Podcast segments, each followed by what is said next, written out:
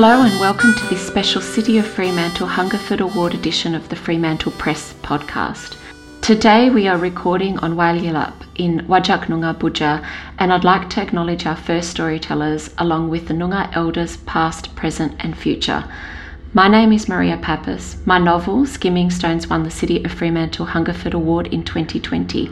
I'm delighted to be asked to help introduce you to the next round of Hungerford writers. Those four shortlisted writers waiting expectantly for the announcement of the winner on Thursday, the 20th of October one of the first things we did as shortlisted entrants was to record a podcast. And I think it was the first time since I was a kid that I had heard my recorded voice. It was quite a surreal experience, but one that really showed me what was to come. Today's guest is Molly Schmidt, whose manuscript is a novel called Salt River Road. Take a listen as Fremantle Press publisher Georgia Richter describes why she chose this manuscript for the shortlist.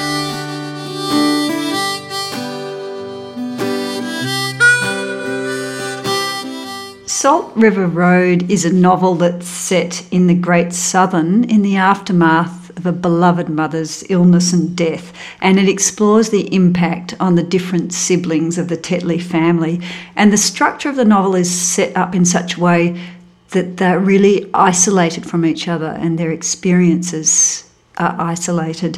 And it moves between being prose and a verse novel, and that sets up different emotional registers I find myself thoroughly immersed in this beautifully written novel, and it was really moving, especially towards the end. I find, found myself weeping, which is always a good sign of immersion. And that's because I was just so involved in the world of the Tetley family. And now let's hear from the writer herself. Molly Schmidt is a writer and a journalist currently undertaking the Four Centres Emerging Writers Program she is collaborating with Noongar elders from her hometown Albany with the goal of producing a novel which actively pursues reconciliation between non Aboriginal and Aboriginal peoples. She completed a thesis on the topic in 2021 and is now enjoying delving into her fiction writing. By day, Molly works as a radio producer and reporter for the Australian Broadcasting Corporation, where her passion for storytelling is put to good use. Molly, welcome to the podcast and congratulations on making it to the shortlist. Thank you so much, Maria. First up, what does it feel like to be on the other side of the table, so to speak, being interviewed rather than being the interviewer for a change? Oh, it's um, it's very strange. Um, through my work at ABC, I'm well accustomed to interviewing, but I'm always the one asking the questions, and yeah, it feels really strange to be the one that's answering them and sharing my story. Um, I do a lot of script writing for interviews for work, and I realized that I can't script my answers for this, which made me feel a little odd. Um, but yeah, it's a real honor to be here under these circumstances, Maria. So it's exciting, if not a bit nerve wracking. Molly, tell us more about your shortlisted manuscript. Sure. So, um, Salt River Road is a coming of age story. It's set in regional WA um, in Albany and Tenterden, which is a regional farming community just off Albany Highway, uh, set in the late 1970s. So the manuscript draws on my personal experience of losing my dad to cancer, and it explores the reality of what this is actually like. So, what a childhood looks like when it's lost to hospital corridors and waiting rooms and the gaping hole that a parent really does leave behind. I felt like in the passing of my dad, there was lots of talk and remembering of beautiful memories, and this was important and crucial, but it was like no one talked about the truth of the horror of losing someone to terminal cancer. You know, the, the length of the battle, the loss of dignity, the graphic nature of it all. And um, I really needed to put that on the page. And yeah, I mean, it's only part of the book. It's not a doom and gloom book, but um, I do get that um, truth of the loss on the page is through the perspective of teenage siblings, Rose and Frank Tetley. They lose their mum, and it really sets their world off kilter. Their sheep farm goes to ruins. Their dad just becomes this grief stricken ghost of the dad that they knew. And then in among it all, there's a parallel narrative, and this narrative really acknowledges the stories and the wisdom of the traditional custodians from the Great Southern region where the book's set. Um, so that's the Menang and the Goreng Noongar people. And yes, I consulted and worked directly with them writing the book, which was a huge privilege. Um, and there are two really important characters, um, Noongar elders Patsy and Herbert, and they really help the siblings deal with their grief.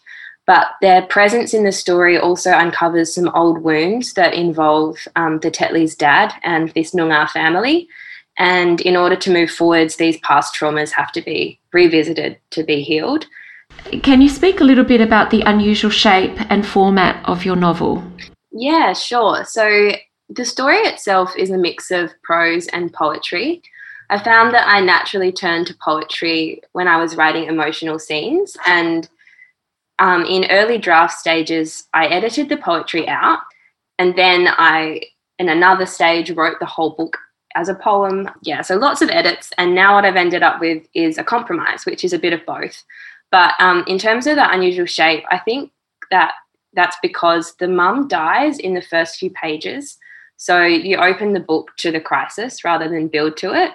And um, even though you're in crisis, the beginning is really slow. It's it's the slowest part of the whole book. There's a lot of reflection, lots of cups of tea, and the remembering goes on throughout the book as Rose and Frank make sense of their childhoods and the loss that they've experienced.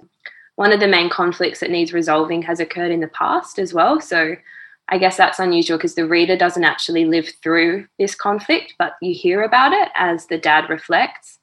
Um, but it is this conflict that's resolved in the story of Salt River Road. So it kind of moves the story into the present. But I think a big part of that unusual structure, it's actually a little bit like skimming stones, Maria, in that, you know, it's a story about overcoming grief. And the grief process isn't linear and it certainly doesn't follow a, a traditional narrative curve. When you were speaking, I could definitely relate to your choice of, of structure here. You spoke earlier about the parallel um, narrative. I know one of your goals was to write a novel which actively pursued reconciliation between non Aboriginal and Aboriginal people. Tell our listeners about the research that went into the writing of this work. Sure. Um, yeah, this certainly became the real heart of the story. The book itself began as Boat Dancing, which was its original title, and yeah, I guess as I mentioned, it was much more a um, work of therapy to start with. And I realized that and I left it alone for years. It stayed in my bottom drawer of my desk. And then um, after working for some time as a journalist and having the real privilege of engaging with the Noongar community in Perth um, for storytelling in the media, I was really struck by this um, disregard and omission of Aboriginal stories and voices in that media space. And I felt that as a WA writer in my fiction, I had a real responsibility to write in a manner that is inclusive of First Nations people. So, yeah, I kind of went back to boat dancing and looked at it and knew that I wanted to include Noongar people in the narrative. They were very much there. It's set in the 70s in regional WA but I understood the importance of avoiding cultural appropriation and stereotypes, and I didn't want it to be tokenistic. So I knew that I had good intentions, but I also really didn't have the answers. So I went back to uni and I undertook an honours project. I was incredibly lucky to be supervised by Noongar author Professor Kim Scott and another great author, Dr. Brett D'Arcy. Um, and the project started out as a question. So basically I approached five Noongar elders in Albany and I asked them if, as a non Aboriginal writer, I'm writing a work of fiction set in your town, should I include uh, Noongar people within my work? Do you want to be present in the pages? And the research was very um, place specific, so I'm conscious that my research doesn't speak for any other community. But all five of these elders all said yes, they very much wanted to be represented within this book. And so then the research became if so, how? Um, what sort of stories do you want to be present? Um, what is the scope of what I can and can't write? And yeah, the collaboration took place over two years. I extended the honours project because so much of it became about creating an authentic, deep connection with the elders a very small proportion of it was the formal research. So much of it was drinking tea and going on country and learning and listening and but what I did create that became a strong guideline for the writing of what became Salt River Road was a set of rules One of them was to never write from the perspective of my Indigenous characters because, as a non Indigenous person, I could never be inside their mind. Another was not to name cultural sites. And a really interesting one that became a great guide for me was that um, all five of the elders that I spoke to mentioned that they felt like a story that's not often told is their engagement in the settlement of what is now Albany and the Great Southern. Um, so they talked about the physical backbreaking work of clearing the land, logging the trees, um, making what is now that farming community, and how it's so often um, or always attributed to white settlement. And these elders and their families actually did that backbreaking work and felt that it was never attributed to them. So um, that was something I would never have known without speaking to them. And is something that I've made sure to filter into the um, backstories of my Noongar elders. Yeah, there was so much I learned from them, and they are so time poor and so sought after. And I'm just so grateful that they chose to spend time and create what's become a really beautiful friendship with me. So, yeah, I'm very, very lucky. Oh, wow, thank you. Um, Molly, I'm intrigued by the structure of your manuscript and can't wait to hear it out loud. Could you please read us an extract? Sure. So um, this one looks like a poem to people that would be looking at it on a page. There's very little punctuation and no capital letters. It's from the perspective of Frank.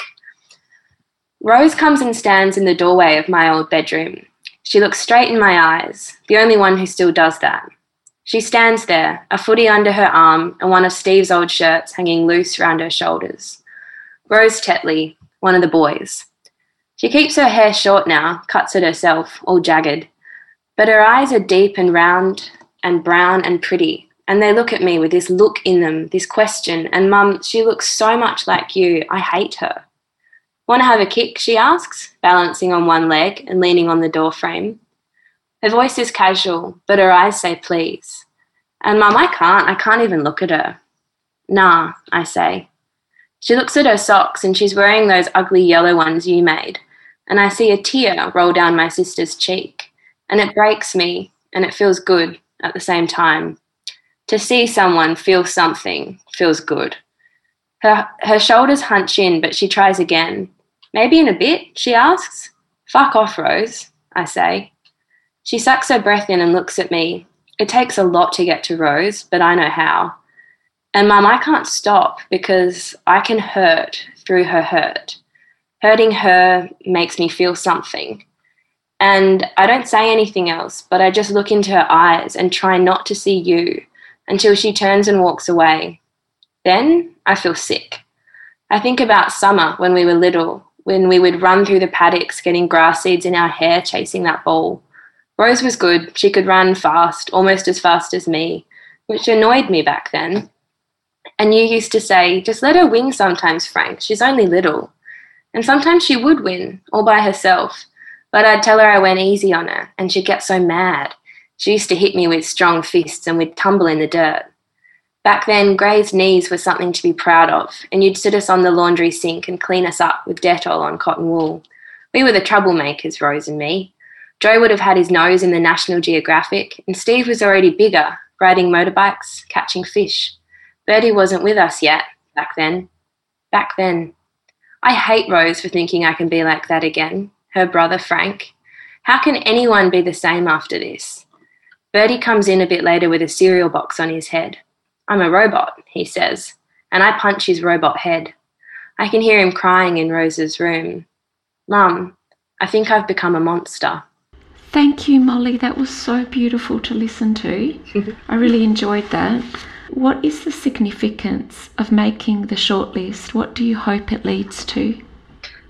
Oh, it's it's everything. I, I still can't believe it. It's an absolute dream. Um, this book has been the center of my life for so many years, like almost half my life. And it's never been about, you know, writing a book, so to speak. It's been about the particular story and this story of overcoming grief and of listening to and learning from our country's traditional custodians. And it feels like, regardless of what happens moving forwards from here, simply being longlisted, let alone shortlisted, was a huge step forwards towards this book hopefully being in people's hands one day.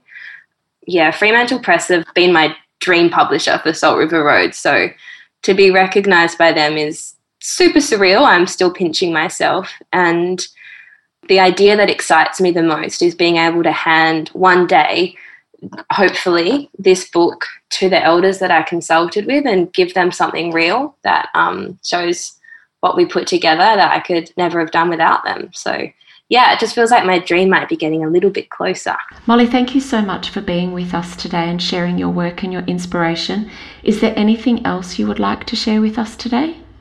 Um, I'd love to just thank and name the elders that I worked with, if that's okay.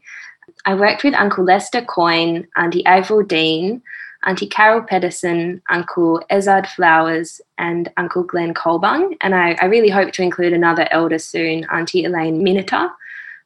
And I, I, guess I'd just love to say that I feel like the um, real heart of my work is a belief that um, every writer that is not from a minority group has a responsibility to be inclusive when we're putting words on paper. And for me, the end goal is more minority voices writing their own stories. And it's so exciting. We're seeing that with Indigenous stories, even here in WA. It's amazing. But I think because of that, it's not our responsibility to tell these stories, but we do need to make sure that we're writing about the same world and that that world does include Indigenous people and queer people and people with disabilities. I think it's super important that these people are seen in fiction and especially written about in stories that don't limit them to just representing that minority group. I think that they really deserve to be presented as true fleshed out characters and that was my goal and I really hope that Salt River Road achieves that with with my Noongar characters. I wish you all the very best of luck on the, 20th of October when you're on stage at Fremantle Arts Centre waiting to hear whether you've won the City of Fremantle Hungerford Award. Listeners, you can help cheer Molly on by joining us in the audience. Tickets to the ceremony are free and you can secure your spot by jumping onto the Fremantle Press website or Eventbrite.